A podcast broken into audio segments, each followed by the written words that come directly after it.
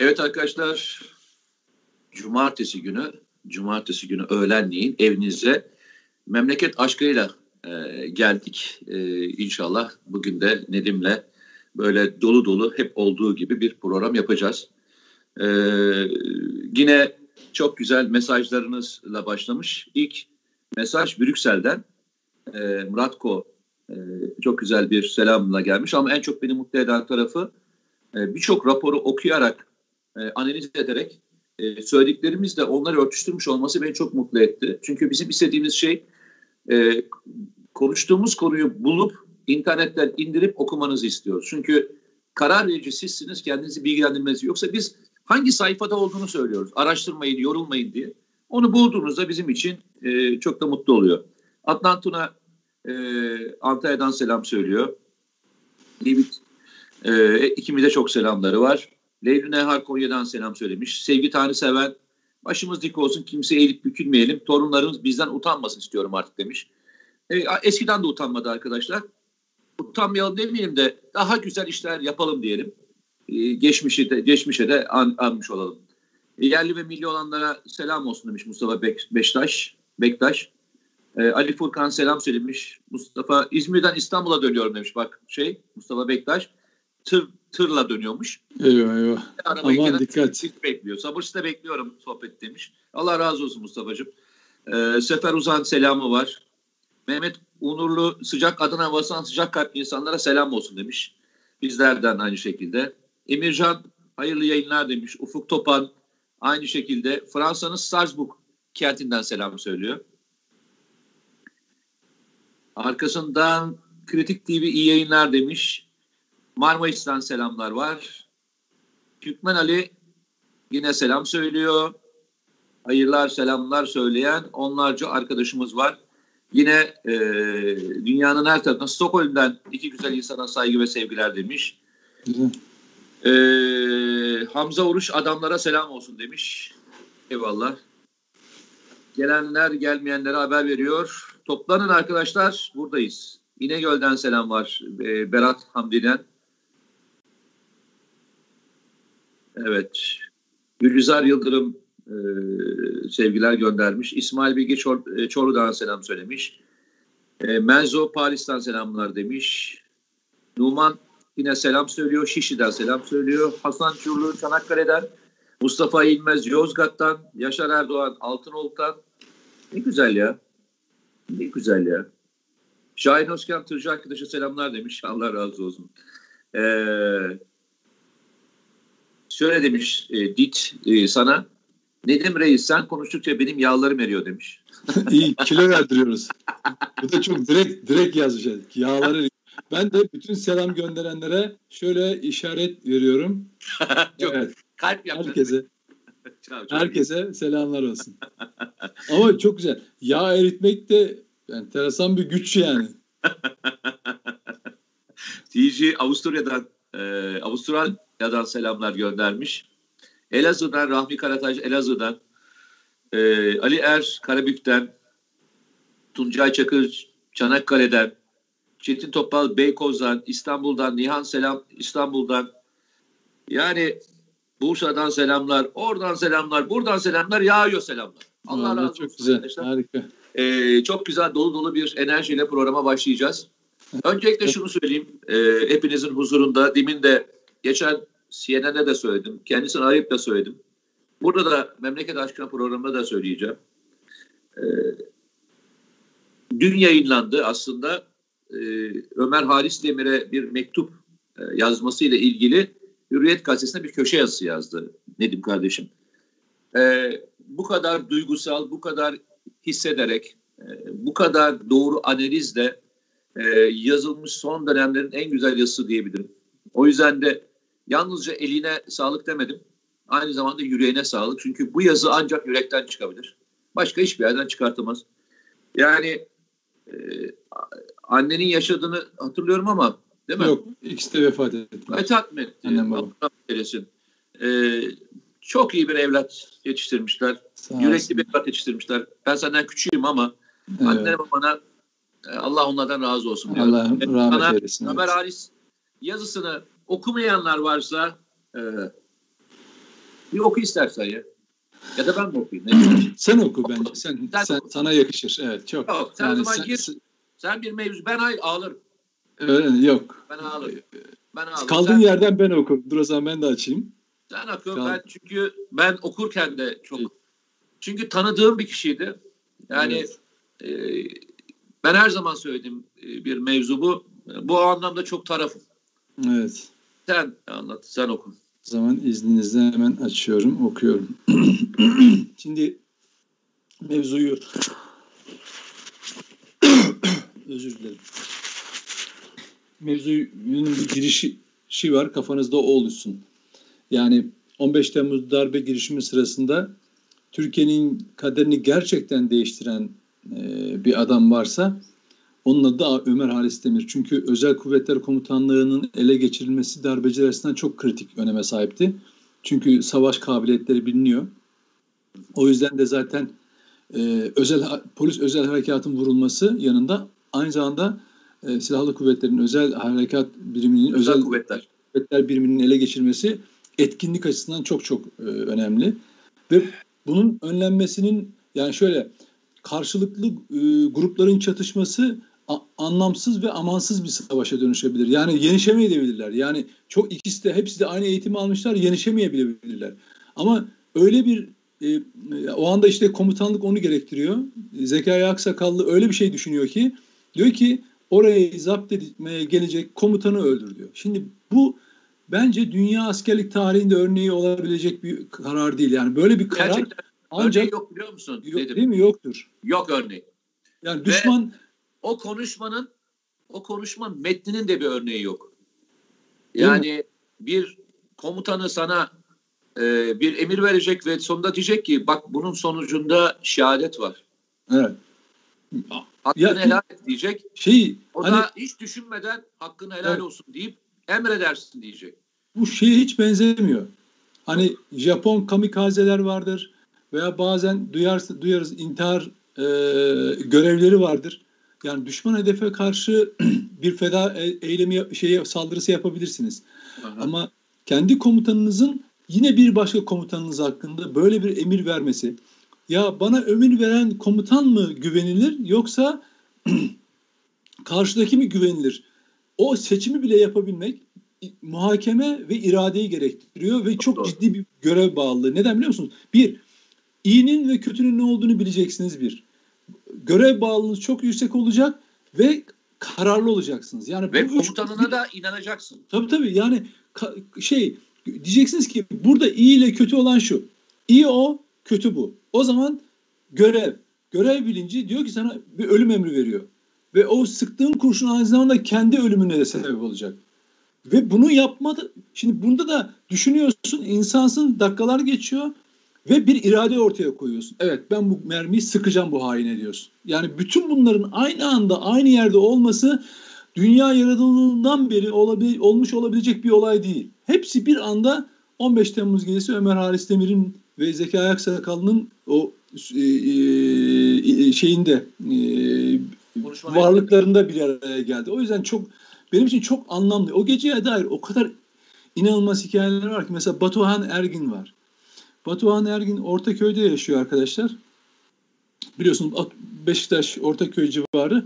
Öyle hani herkes diyor işte buna AKP'liler e, darbe direndi falan filan. AKP ile ilgisi yoktur Batuhan Ergin'in. O bölgede yaşayanların da çoğu zaten sosyal demokrat olarak bilinirler. Nitekim 15 Temmuz darbe girişimi sırasında da e, Batuhan Ergin e, evinin oraya geldiğinde marketlerin önünde kuyrukları görüyor. İnsanlar alışveriş yapıyorlar, bankamatik falan. Batuhan Ergin çok gerçekten şaşırıyor. Ben de, benim de şaşkınlığım oydu. Yani ben umutlu olduğum insanların darbeye direneceğini zannediyordum yani. Nedim Şener olarak söylüyorum bunu. Benim yaşadığım şaşkınlığı Batuhan Ergin de yaşamış.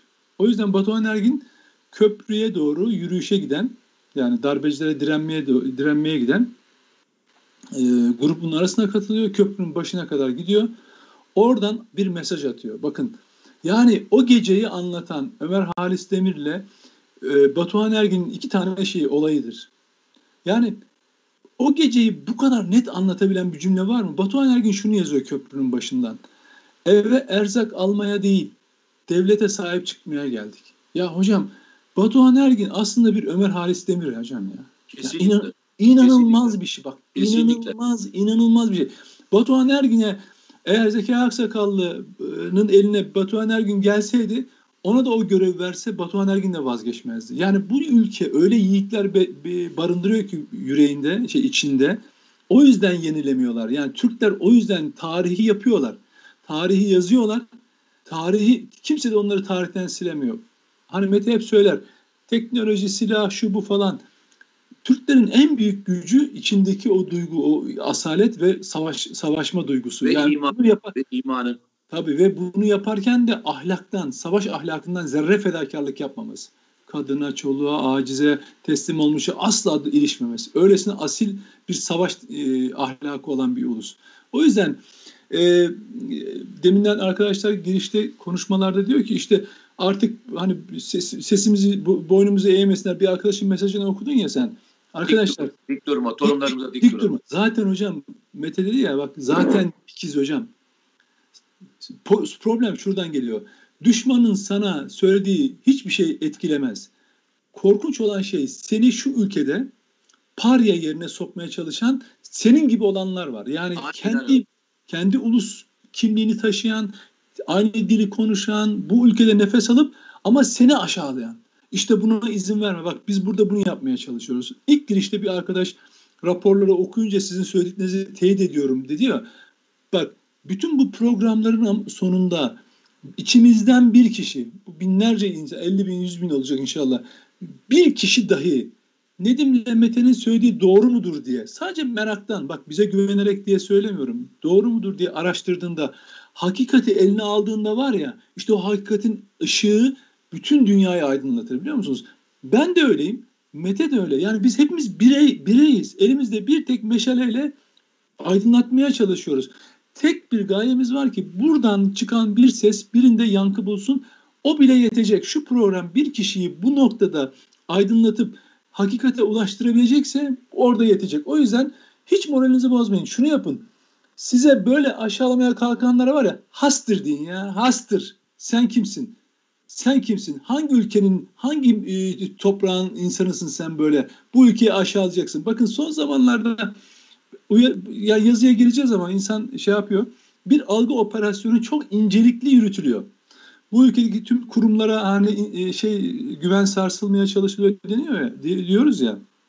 Bazı anketörler son zamanlarda bazılarını kullanarak bu ülkede insanların göç etmeye başladığını, göç etmek istediğini, Türkiye'yi terk etmek istediğine dair rakamlar e, anlatıyor.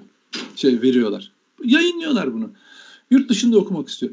Soru öyle bir anonim ki bak soru ankette öyle bir anonim ki yurt dışında şey e, yurt dışında okumak veya çalışmak ister misiniz? Şimdi bu böylesine genel bir soru. Tabii ki okumak isterim. Ama dönmek isterim. O sorunun e, öyle bir devamı var mı? Hayır yok. Ama diyor ki yüzde 40 bilmem ne. Buna metropol mesela araştırma yapıyor. Ya arkadaş o soru öyle mi sorulur? Gitmek istiyor musun? Okumak için mi gitmek istiyorsun? Yaşamak için mi gitmiyorsun? Bunun ayrımını yap. İki, e, belli bir süre için yaşamak için gitmek istiyorsun yoksa belli bir süre için okumak için mi gitmek istiyorsun diye sor. Dönmek istiyor musun diye sor. O sorular var mı? Hayır yok. Mesele ne biliyor musun? Benim geçenlerde Ali Haydar Fırat'la televizyonda yaptığım tartışma gibi. Türkiye'de yüzde seksen bu ülkenin geleceğinden umudunu kesmiş. Yok ya. Gerçekten öyle mi? Ya arkadaş peki öyle de yurt dışından gelen mühendisler, bilişimciler bu kadar savunma sanayi başta olmak üzere bu kadar teknoloji, otomobil yatırımları bunlar nerede üretiliyor? Ya bakın Türkiye'de devşirme, devşirmeler, devşirilenler var. Bunlar, bu devşirilenlerin çocukları da var. Bunlar bunlar için Batı, işte Almanya'sı, Avrupa'sı, efendim e, Amerika'sı öyle önemli bir yerdir ki. Öyle önemli bir yerdir ki. Bunlar müzmin mutsuzdurlar zaten bu ülkede. Bunlar ataları da yani kendi ataları, kendi ailelerinden de öyle geliyorlar. Ve bu, bu dönemin gençlerine de bu ülkede kardeşim umut yok artık. E, işte ben çocuğumu yurt dışına gönderirim. Ya adam böyle düşünenler var. Ama bu ülkede bak 80-85 milyon insan yaşıyoruz. Ne zannediyorsun? sen şu kadar insan yurt dışına gitmek istiyor diyorsun. Bunun 10 katı bizim gencimiz bak bu ülkenin sınırlarına mücadele etmek için e, e, mücadele veriyor, savaş veriyor. İçeride ekonomik mücadele veriyor. Neden bahsediyorsun? Git bakalım Almanlarla yap anketi. Almanlara sor e, burada yaşamak istiyor musun? Yüzde otuz civarında da ben yurt dışında yaşamak istiyorum diyor. En çok hedefleri de Amerika'dır. Sor bakalım başka bir ülkedeki şey Avrupa'nın başka ülkelerine. Başka ülkede yaşamak ister misin? Adam diyor ki mesela Almanların bir kısmı da Alanya'da yaşamak istiyor. Sıcak. Kalkan'da yaşıyorlar, Kaş'ta yaşıyorlar mesela İngilizler. Yani mesele ne biliyor musun? Böyle istatistikler de yapılabilir. Problem yok. Bunlar dönemsel araştırmalardır. İlginç olan şey bunu bu ülkede bu ülkeye inançsızlığı körümek, körüklemek için kullanan adamlar var. Kendine muhalif. Zamanında FETÖ'nün affedersin kıçından ayrılmamış adamlar. Onların yalamalığını yapmış herifler. Bugün anketler yapıp algı operasyonu üretiyorlar. Bak bunu sürekli göreceğiz bunu. Bak sürekli şeyi geçtik azıcık çünkü. Şu parti, şu ittifak şu kadar alıyor bilmem ne. Onlar artık etkisizleşti. Böyle damardan. Bu ülkeye artık güven kalmadı. Bu ülkede hukuk olduğuna inanmıyor insanlar. Bilmem ne yapmıyor. Geçen dedi ya şey televizyonda yüzde seksen. Yani yüzde sekseni bu ülkenin geleceğinde kendine umut görmüyormuş. Başka yerlerde yaşamak istiyormuş. Yani Buna %80 içinde AKP'si, CHP'si, MHP'si, İP'lisi, bilmem HDP'si hepsini katıyor. Yani bu ülkede kal, evet benim bu ülkede bir geleceğim var diyen 16 milyon insan öyle mi? Ya bunu da doktorum bilmem ne diyen bilim, şey bir eğitim almış, eğitim veren insanlar söylüyorlar. Eyvallah. Bak bu, bu terk et, dönelim mi? Ömer Halis'e dönelim Tabii, mi? Şunu söylüyorum insanlara. Ülke, ülkenize sevginizden zerre şüpheniz olmasın. Ama bu alçakların yüzüne de eğer size derlerse işte bu ülkenin geleceği falan hastır be kardeşim de yürü gidin de ya. Böyle yetti sizin algı operasyonlarınızda. Ben böyle yapıyorum artık. Birisi yalan söyleyince, biri algı operasyonu yapınca artık hiç de oradan yüzüne söylüyorum. Ki ya bir daha yapamazsın. Okay. Şimdi arkadaşlar yazıya geliyorum. Ee, yani o duygularla tabii e, meseleye yaklaşıyorum. Ben yani duygularını inkar eden bir insan değilim bu konuda. Hani bu anlam bir insana bir taraf e, şeyi veriyor. Şimdi dedim ya biz darbeden e, 4 yıl sonra bir e, TUY General e, ne oluyor? Kara kuvvetlerine e, e, şey oluyor. Yani albayken bir FETÖ'cü darbe gecesi zaten görevlendirmesi olan ama nasıl oluyorsa hep kollanmış, korunmuş, oradan atılmamış. E, bu kişi Serdar Atasoy e, 2020 yılında yaşta Yüksek Askeri Şura'da Tu Generalliğe terfi ettiriliyor. O Tu General lafını duyunca benim aklıma Ömer Halis Demir geldi. Şimdi Ömer Halis Demir darbe gecesi bir tu, hain Tu Generali vurarak Türkiye'nin kaderini değiştirdi. Ve biz yaşıyoruz hayatta 2020 yılı Ağustos ayında yani 4 yıl sonra bu sefer Yüksek Askeri Şura'da bir başka FETÖ'cü Tu Generalliğe yükseltiliyor. Hadi geçti bunu da. Çok yazık. Kara Kuvvetleri Komutanlığı İstihbarat Daire Başkanlığı'na getiriliyor. Yani inanılmaz bir çelişki, inanılmaz bir durum. İşte bu duygularla yazmıştım. Şimdi yazıma geleyim. Hakkını helal eder misin Ömer Halis Demir? 15 Temmuz Derneği bir kitap çalışması yapıyor. 251 kişi 251 şehide mektup yazacak. Benden de şehit Asubay Ömer Halis Demir'e bir mektup yazmamı istediler. Galiba bu çalışmada en zor görev bana düştü. Çünkü 15 Temmuz darbe girişimi sırasında canı pahasına Türkiye'nin hepimizin kaderini değiştiren kurşunu atan Ömer Halis Demir'di. Attığı kurşun yalnız bir haini öldürmeyecek, kendisini de şehadete götürecekti. O gece abdestlerini alıp aileleriyle helalleşenler dualarla sokakları doldururken elbette ölüme koştuklarını biliyorlardı. Kimi eve dönecek, kimi şehit olacaktı. Şehit olan 251 kahraman gibi olmayanlar da ölümü göze alarak sokağa çıkmıştı. Kadın, çocuk, erkek tek yürek olmuş bir millet yaşam ile ölüm arasında gitti geldi. Ama bir tek Ömer Halis Demir o gece bir asker olarak kendisine verilen görevi yerine getirdiğinde şehit olacağını biliyordu. Öylesine zordu ki sonu mutlak ölüm olan görevi yerine getirdiğinde kahraman olarak anılmak da vardı, hain olarak anılmak da. Çünkü komutanı olan general bir başka generalin hain olduğunu söylüyor, onu öldürmesini istiyordu. Dünya askerlik tarihinde var mıdır bilmiyorum. Ama Türk askerlik tarihinde emsali görülmemiş bir görevdi. İnandığı şey devletine bağlılığı, üniformasına sadakati, ona görevi veren komutanı ve canı kanı üzerine ettiği askerlik yeminiydi. Özel Kuvvetler Komutanı Kor General Zekai Aksakallı 15 Temmuz gecesi karargahı teslim almak için yola çıkan Tu General Semih Terzi'yi öldürmesi emrini verirken bu görevin sonunda şehadet olduğunu ve hakkını helal etmesini istiyordu. Ömer Halis Demir helal olsun komutanım diyerek güvendiği komutanın emriyle bir başka komutanı aynı üniformaya giyen bir Tu generali Semih Terzi'yi öldürecek, Özel Kuvvetler Komutanlığı'nın darbecilerin eline geçmesini önleyecekti.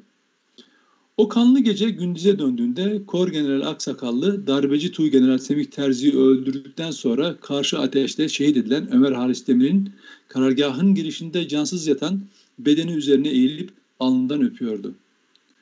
Ben şimdi sana ne diyeyim diye bir ara başlığımız var. Şimdi ben böyle bir kahramana mektup yazmamı benden istiyorlar.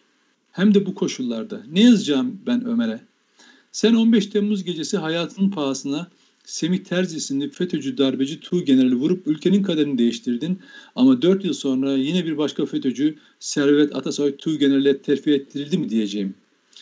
Ömer, hakkın, hakkım helal olsun diyerek ölüme meydan okuduğun o görevi veren Kor General Zekai Aksakallı tasfiye edilirken önü açılan bu FETÖ'cü terfi edildikten sonra üstüne bir de Kara Kuvvetleri Komutanlığı İstihbarat Daire Başkanlığı'na atandı mı diyeceğim. Ne diyeyim ben Ömer'e? Canı pahasına FETÖ'cüyü vurup öldürdüğü gece o FETÖ'cünün darbecilerin WhatsApp üzerinden verdiği görevi emredersiniz komutanım diye cevapladığını, darbeden sonra bile FETÖ'cü mahrem imamlarla görüştüğümü, görüştüğünü mü anlatayım?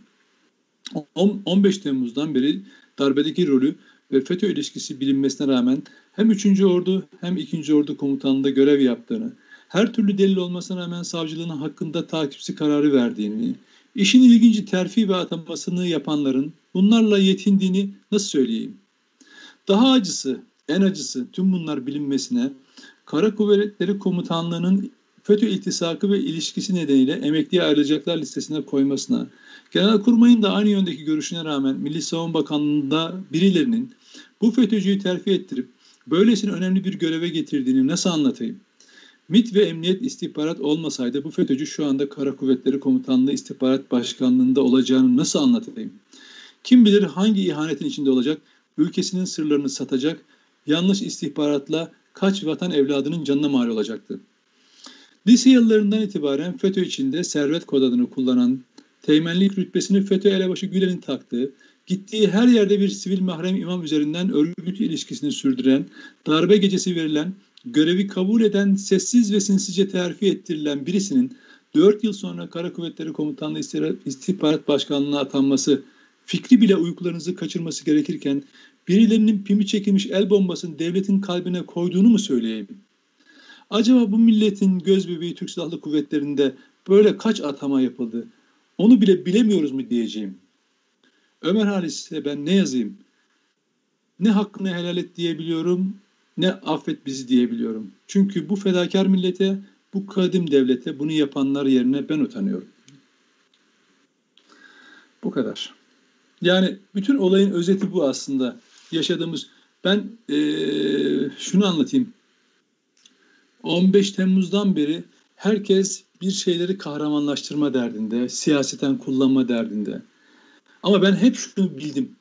Benim daha önceki yayınlarda da ben kendi hani birileri de bazen işte biz seni destekledik, biz şöyle yaptık, işte ziyaretine geldik falan diyor ya. Hiçbirisine bir vefa borcu hissetmiyorum. Ben bu ülkede benimle beraber bütün milletin yalnız ve yalnız şehitlerine vefa borcu vardır. Kimse kimseyi esir alamaz, düşüncelerine baskıyı uygulayamaz. Ama şu var ki bu ülke için şu ülkede şunu şu an bunu yapabiliyorsak, siz bizi dinleyebiliyorsanız, biz konuşabiliyorsak bu tamamen bu ülkenin şehitleri ve gelmiş geçmiş bütün şehitlerinden bahsediyorum. Ömer Ömer de birilerinin yolunda bu fedakarlığı yaptı. Atalarının yolunda bu fedakarlığı yaptı. Ve bu milletin ruhunda bu var. Zaten emperyalizmin Türkiye ile Türklerle baş edememesinin nedeni bu. Mustafa Kemal de bu e, bu milletin içindeki bu duyguyu biliyordu. Vatan sevgisini, inanç sevgi inancını biliyordu.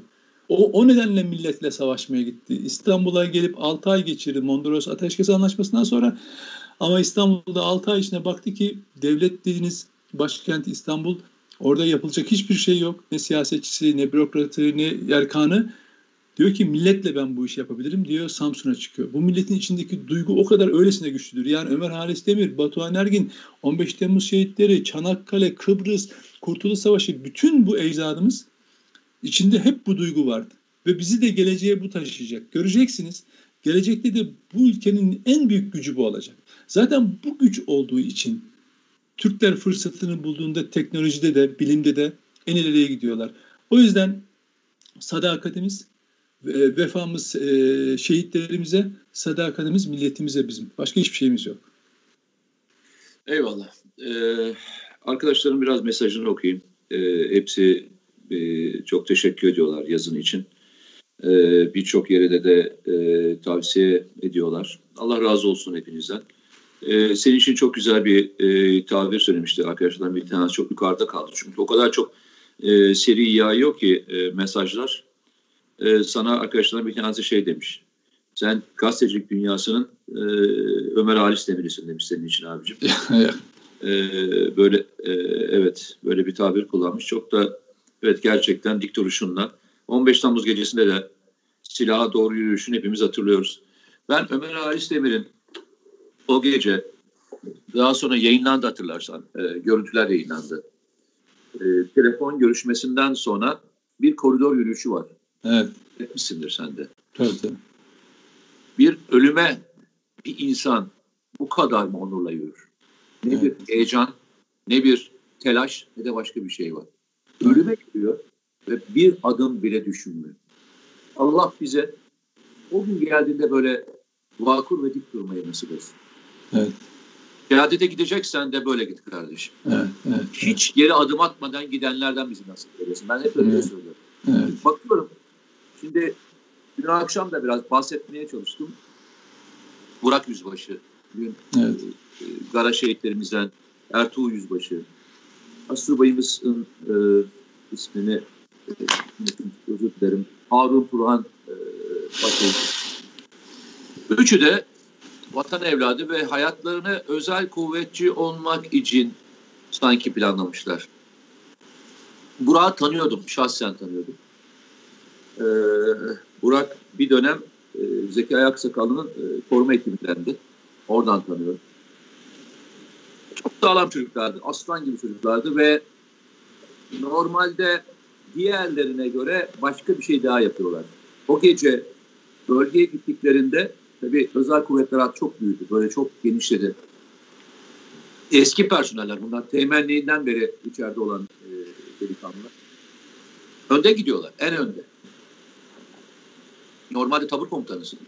Daha arkada başka bir yerde olabilirsin. Ama işte özel kuvvetçi olmak, vatan sevmek başka bir şey. En öne geçiyor ve en önde gidiyor. Çünkü araziye ne o gidiyor. Şimdi dedim ya dün akşam da bu yiğitlerin bir hayat hikayesini bir dinlemek lazım. Burak Yüzbaşı'ya e, yanlış hatırlamıyorsam casusluk davasında kuranlar var. Ve hiçbiri farkında mısın? Hiç küsmüyorlar. Tabii. Devlet hiç küsmüyorlar. Düşün. Tabii.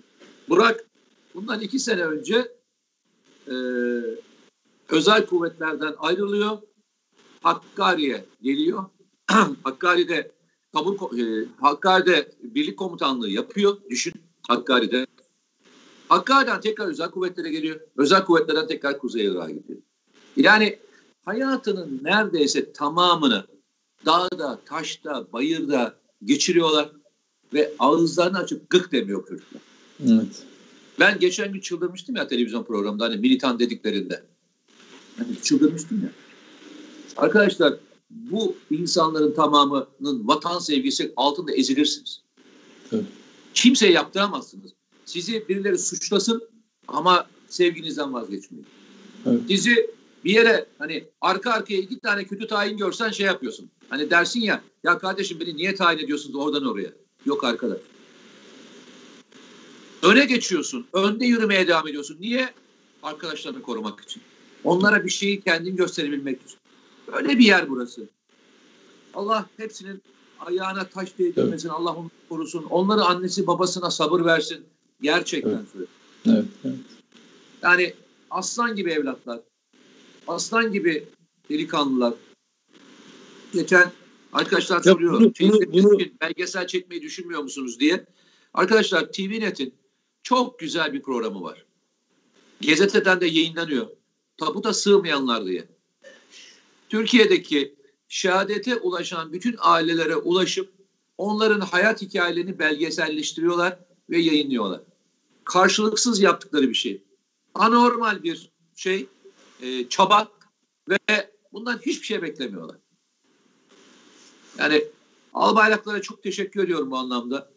Yaptıkları bir sürü hizmet olabilir ama bu tabuta sığmayanlar diye şehadetlerin belgeledikleri programları seyretmenizi istiyorum. Biz daha önce güvenli bölgede İsmail Halis'le yaptığımızda her sonuna bir tanesini e, biliyorsunuz yayınlıyorduk. O yüzden benim yapmama gerek yok. Yapılmışını ve mükemmel yapıl, yapılmışı var arkadaşlar. Lütfen oradan seyretmeye devam edin. Onların şehadetlerinin gidişleri, yol hikayeleri zaten hayatlarının hikayesi. Bu sonradan olacak bir şey değil. Kahraman sonradan olamazsınız. Sonradan bu işlere atılamazsınız. Ruhunuzda olacak. Ertuğ Güler muhabereci bütün hayatı komando ve şey olmak istiyor. Özel kuvvetçi olmak istiyor. Ve muhabereci komando yüzbaşı olarak özel kuvvetlere geliyor.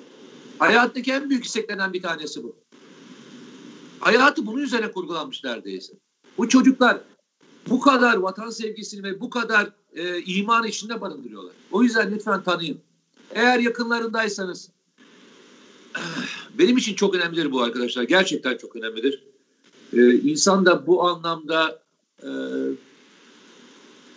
doğru yaptığını da ancak öyle anlayabilir. Eğer yakındaysanız, Ankara'daysanız, ailelerinin yerini biliyorsanız üşenmeyin. Kalkın, gidin. Gerçekten. Hayattalarsa annesinin babasının, iyilerse eşinin elini öp.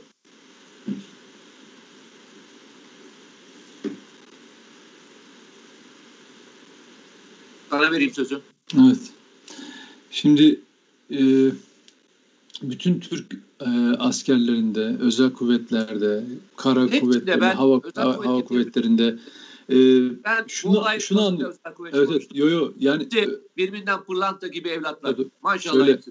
Yani Çanakkale'de özel herkes özel kuvvetli ve Mustafa Kemal ben size e, ölmeyi emrediyorum dediğinde e, düşünmeden giden askerlerdir işte. E, Ertuğ gibilerin e, ne diyelim ataları, ecdadımız öyledir. Yani o kan bugüne kadar taşınmıştır ve gerçekten Türkiye'yi ayakta tutan budur. O yüzden hep şunu söylüyorum. Herkes hayatına bir anlam verebilir. Bir değer kendine, çocuğuna, eşine, dostuna. Ee, şöyle düşünün. Bir insanın ülkesi için yapabileceği en önemli fedakarlık nedir?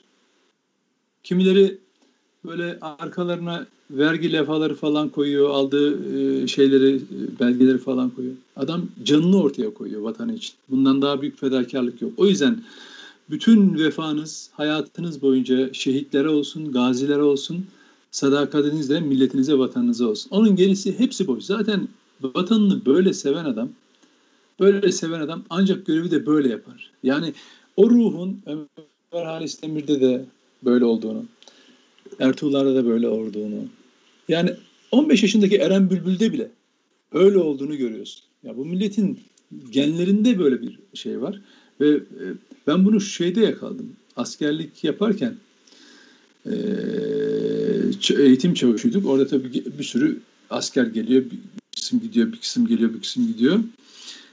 Orada şunu hissettim ben. Çok değişik kimliklerde insanlar geliyordu. Çok çok değişik. Türkiye'nin her yerinden değişik kimlikte insanlar geliyor.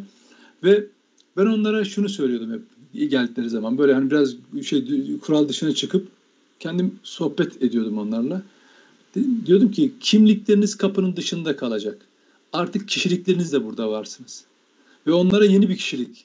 İşte vatan vatana sahip olmanın, vatana sahip çıkmanın erdemini orada öğretiyorsun. Adam 20 yaşında bir genç oraya geldiğinde eline verdiğiniz o silahla bu vatan senden hizmet bekliyor ve kurtuluşu bir gün senin elinden olabilir dediğinde o verilen görevi var ya ömür boyunca unutmuyor.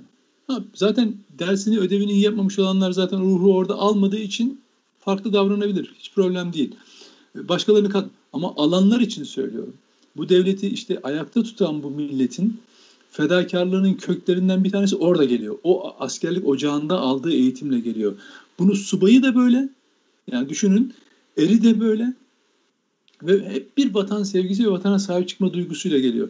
O yüzden bunu anlamadan bak bu ülkede bu ülkenin insanıyla konuşamazsın. Siyaset dahi yapamazsın. Yani bu ülkenin bu ülkede bir şey yapacaksanız herhangi bir adım atacaksanız bu milletle bunları bilmeden adım tek kelime edemezsiniz. O yüzden bunlar çok değerli şeyler. Ben onu söylüyorum. Sizi dışarıdan ezmeye çalışabilirler, hakir görebilirler. Ama içeride bunu yapanlara yapacağınız el hareketini biliyorsunuz artık. O yüzden hiç bunların üzerine durmayın. Evet. Şimdi biraz da bu uzay e, programı açıklandı e, ve bununla ilgili biraz konuşmak isterim. E, Soner Yalçın e, bugün güzel bir yazı yazmış, bir yol hikayesi diye. E, açıkçası vaktiniz olursa okumanızı tavsiye ederim. Güzel bir yazı. E, üç isimden bahsetmiş. Daha doğrusu Türkiye'deki e, bir yolculukla ilgili. Ben sonundaki paragrafı okuyayım size. Okumanızı tavsiye ederim çünkü benim sıklıkla anlatmaya çalıştığım yol hikayelerinden üç tane örnek vermiş. Üç farklı döneme. Diyor ki en sonundaki paragrafın sonunda yani anlatıyor anlatıyor üç kişiyi. Yani ilk milli sandıklardan, ilk yerli gümüş motordan, ilk milli helikopter motoruna uzanan yol hikayesi bu. Uzaya gidilir mi, gidilmez mi bilmem. Ancak Türkiye sevdalısı çılgın Türklere, çılgın Türklere savunma sanayindeki milli atımları küçümsemek yakışmaz. Güzel bir laf değil mi? Çok. Çünkü maalesef Türkiye'de Çılgın Türkler kitabını alıp e, daha sonra e, bunu küçümsemeye çalışan insanlarla karşı karşıya geliyoruz. Değil mi Nedim? Ya gerçekten gerçekten çok şaşırıyorum. Ee, Türkiye'de tarihi de yanlış anlatılmış. Demek ki insanlar yanlış formatlanmış. Nasıl bu kadar gözler körel, körel, körelmiş? Bizim çocukluğumuz bir devrim otomobili hayal kırıklığıyla geçmiştir. Hep yıllarca bu anlatılmıştır. İnsanlara nasıl yapılamadığını, Türkiye'de bürokrasinin ve belli anlayışın e, Türkiye'de gelişimin önünde engel olduğunu. Bunun işte Vecihi Hürkuş'u, Nuri Demirağ, Nuri Kiligilli eklediğiniz zaman sistematik olarak Türkiye'nin çökertildiğini görebiliyoruz.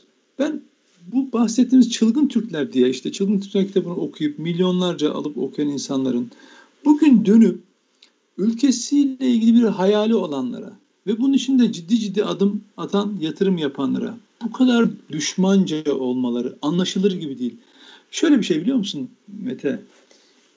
Ee, bak onlara iyiye Aha. dair bir tahayyülleri kalmadı. İyi kalmamış. Bak, iyi yani iyi iyiye dair bir referansları yok artık.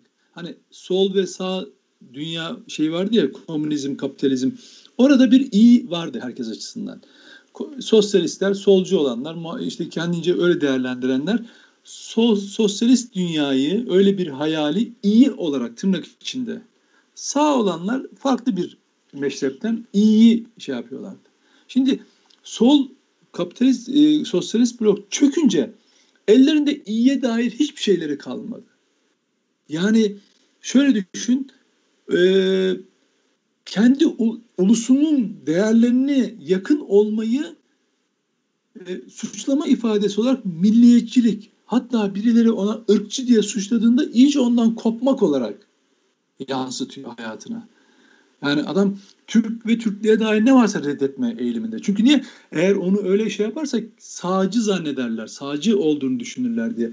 Yani iyi, iyiye dair yani senin gelecek tahayyülün nasıl bir ülkeye şey? Mesela şöyle bir şey. Demokrasi, insan hakları, hukuk falan filan. Ya arkadaş bunun bunun kendince en zirvesi olan ülkelere git. Mutlular mı, iyiler mi bir bak bakalım. Sende eksiklerin var. Ama öyle mi bir bak bakalım. Hayır arkadaş. İyiye dair ve öyle bir şey ki aslında tam da desteklemeleri gereken ve normalde de destekleyeceklerini umduklarım. İnsanlar oturup bununla dalga geçiyorlar. Türkiye'nin yerli otomobille dalga geçiyorlar. Tren, demiryolu projeleriyle, Marmara'yla, o köprüleriyle karşı çıkıyorlar ve dalga geçiyorlar. Akıl alır gibi değil. Normalde öyle değiller bu insanlar. Bak benim aslında normal olmayan bir şey vardı. Hani dedim ya programın girişinde 15 Temmuz gecesi. Ben bu insanların oluk oluk darbeye direnmek için sokaklara çıkacağını düşünüyordum. İnan ki bak inan ki bana birisi yok arkadaş onlar bankamatik kuyruğuna gidecekler. Ee, bakkallarda marketlerde sıraya girecekler. Benzin istasyonlarında e, şey abi, para çek asla düşünemezdim. Asla bu insanların darbe edilen insanlara hakaret edecekleri, Sela okuyan müezzinleri darp edeceklerini, ki 120 tane neredeyse böyle olay yaşandı. Aklıma gelmezdi. Bir millet bak yani hatta hatta darbeye en önde onlar direneceklerini düşünürdüm. Gelenek itibariyle, siyasi gelenek, mücadele geleneği itibariyle onların dile arkadaş saklandılar. Saklandılar ve en kötüsü onların onları güden, onları yönlendiren parti oturdu buna tiyatro dedi. Oturdu buna kontrollü darbe dedi. İki yıl sonra da yok kontrollü darbe değil bal gibi darbe dedi. Bunlar arkadaş siz ne yaptınız? Biz bunu kontrollü darbe diye iki yılda konuştuk, konuştuk, konuştuk, konuştuk. Siz şimdi kontrollü darbe değil diyorsunuz. Siz bizi kandırdınız mı? Biz AKP'lilerle konuşurken ne diyorsunuz ya bu Erdoğan'ın darbesi tiyatro, kontrollü darbe diyorduk. E şimdi demiyorsunuz, biz de diyemiyoruz. Siz bizi aldatıyor musunuz? Diyen dahi çıkmadı hocam. Çıkmıyor. Beni şaşırtan koca bir kitleyi, kütleyi uyuşturmuşlar. Neden biliyor musun? Bunu AKP yapıyor diyor. İşte yani Erdoğan düşmanlığı yapacağım falan diye. Emperyalizmin sana yapabileceği en büyük kötülüğü hani koronavirüsten falan korkma. Emperyalizmden kork. Emperyalizmin seni hasta etmesinden kork. Seni sana düşman etmesinden kork arkadaş. Emper şey koronavirüse karşı maskeyle, mesafeyle değil mi? Hijyenle şey alabilirsin. Eyvallah. Ama emperyalizmin sana seni san, seni sana düşman etme hastalığından kurtulamazsın. Gözün, kulağın, saçın, bütün duyuların buna açık oluyor. Bunun için çok sağlam bir bünye gerekiyor. Çok sağlam bir bünye. Çok ulusalını, ulusunu seven, dönüp de ulusundan bir kişine hakaret edilirse eğer bir başkası tarafından bunu sen de e, karşı koyabileceğin bir noktaya gelmen lazım. Okay. Bir türküyü hiçbir yerde sırf şu parti bu parti falan diye aşağılatmayacaksın. Ulusuna öyle sahip çıkacaksın. Kendi içinde kavganı vereceksin aile gibi ama dışarıda bir bütün olmayı becereceksin. Ama baktım ki hocam o üretilen yani çünkü itibarsızlaştırma ve düşmanlaştırma, öcüleştirme, e, emperyalizm tarafından son zamanlarda ki buna medya yolu yapılıyor bir yöntem. Birini eğer sözünün e, şeyi varsa, anlamı varsa o söz dinlenmesin istiyorsan hemen onu itibarsızlaştıracaksın. Mesela Muharrem İnce ve istifa eden 3 CHP milletvekili. Partiyle ilgili ciddi eleştiriler yaptılar ki bunu daha önce yapanlar da vardı. Hemen ne yaptılar? Sarayın adamı. Bitti. Bu kadar. Şimdi bütün tartışma Muharrem İnce'nin röportajında dinliyorsun. Ne oldu? Onlar Tayyipçi, bunlar sarayın adamı, bunlar e, şey e, saraydan geldiler, destekli saray projesi falan filan. Bak basit bir şey örnek ver. Anlaşılsın son örnek diye. Bunu hepimizin başına geliyor. Sarayın adamı dediler. Böylece ne oluyor? Mehmet Ali Çelebi'nin, Muharrem İnce'nin yaptığı eleştiriler itibarsızlaştırılıyor. Aynı zamanda adamı da itibarsızlaştırmış oluyorsun. Şimdi bu bu senin ülkenin cumhurbaşkanına yapılıyor. Bu ülkenin bakanlarına yapılıyor. Bu ülkenin kurumlarına yapılıyor. Anlatabiliyor muyum? Ve sen sadece bir içinde bir nefret duygusuyla bunlara alet oluyorsun. Koronavirüsten diyorum bakın korunabilirsiniz. Bunun yöntemleri var. Bilimsel olarak var. Ama emperyalizmin sana oynadığı oyundan kurtulmanın yegane yolu sağlam bir ulusal milli bir bünyedir. Bunu da e, oluşması için ne yapacaksın? E, sana karşı oynanan oyunları deşifre edeceksin. İşte burada yapmaya çalıştığımız gibi bu oyunları bozmanın Eyvallah. bozman gerekiyor. Eyvallah. Ee, Nedim'ciğim e, çok teşekkür ederiz. Bugün gerçekten kendi rekorumuzu kırdık. Canlı yayın rekorumuzu kırdık. Çok güzel bir e, izleyici kitlesiyle beraber. Çok da dolu dolu mesajlar da geliyor. Ama anlamadığım bir şey var.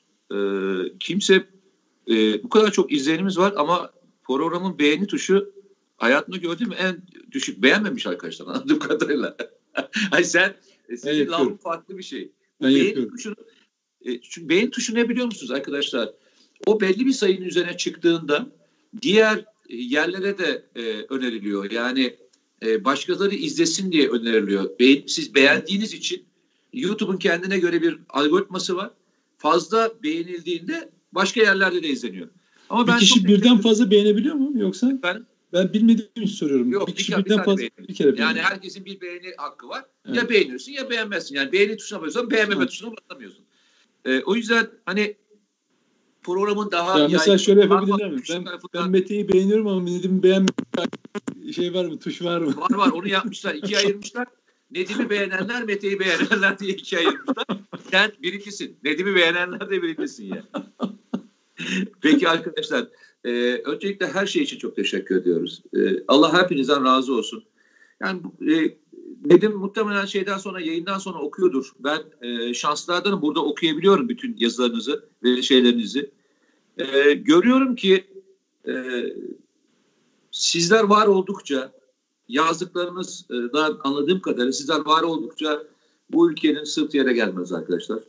İyi ki varsınız. İyi ki bizimle beraber sohbet ediyorsunuz.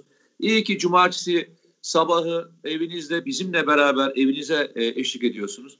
Benim arkadaşlara tek ricam şu. Ee, eğer bir şey yapabiliyorsanız, eğer anne babaysanız lütfen çocuklarınıza getirin. Biz çünkü e, küfürlü konuşmuyoruz. Biz hakaretli konuşmuyoruz. Konuştuklarımızın çoğunluğu bu ülkeyle ilgili. Eşinizi de yanınıza alın, çocuğunuzu da yanınıza alın. Çünkü bu bir aile programı gibi. Yani e, edebimiz ve adabımızı hiçbir zaman bozmadık. Çocuklarınızı da dinlemesini isterim.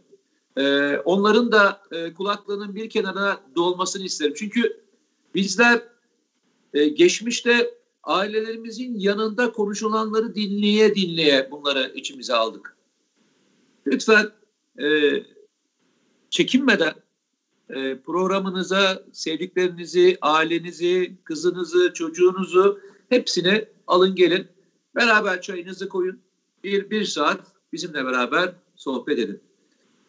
Tekrar inşallah çarşamba günü e, görüşürüz. Görüşürüz. Yurt dışındaki görev yapan bütün askerlerimize, Türkiye'de görev yapan bütün hizmetlere, e, bugün sağlık çalışanlarına ve bütün e, bizim için çabalayan e, insanlara, vatan sevgisi olan, imanı olan, yarını kurtarmak için mücadele eden, bu ülkeyi seven herkese e, şükranlarımızı e, bildiriyoruz e, ve e, başarılar diliyoruz. Allah yar ve yardımcılar olsun.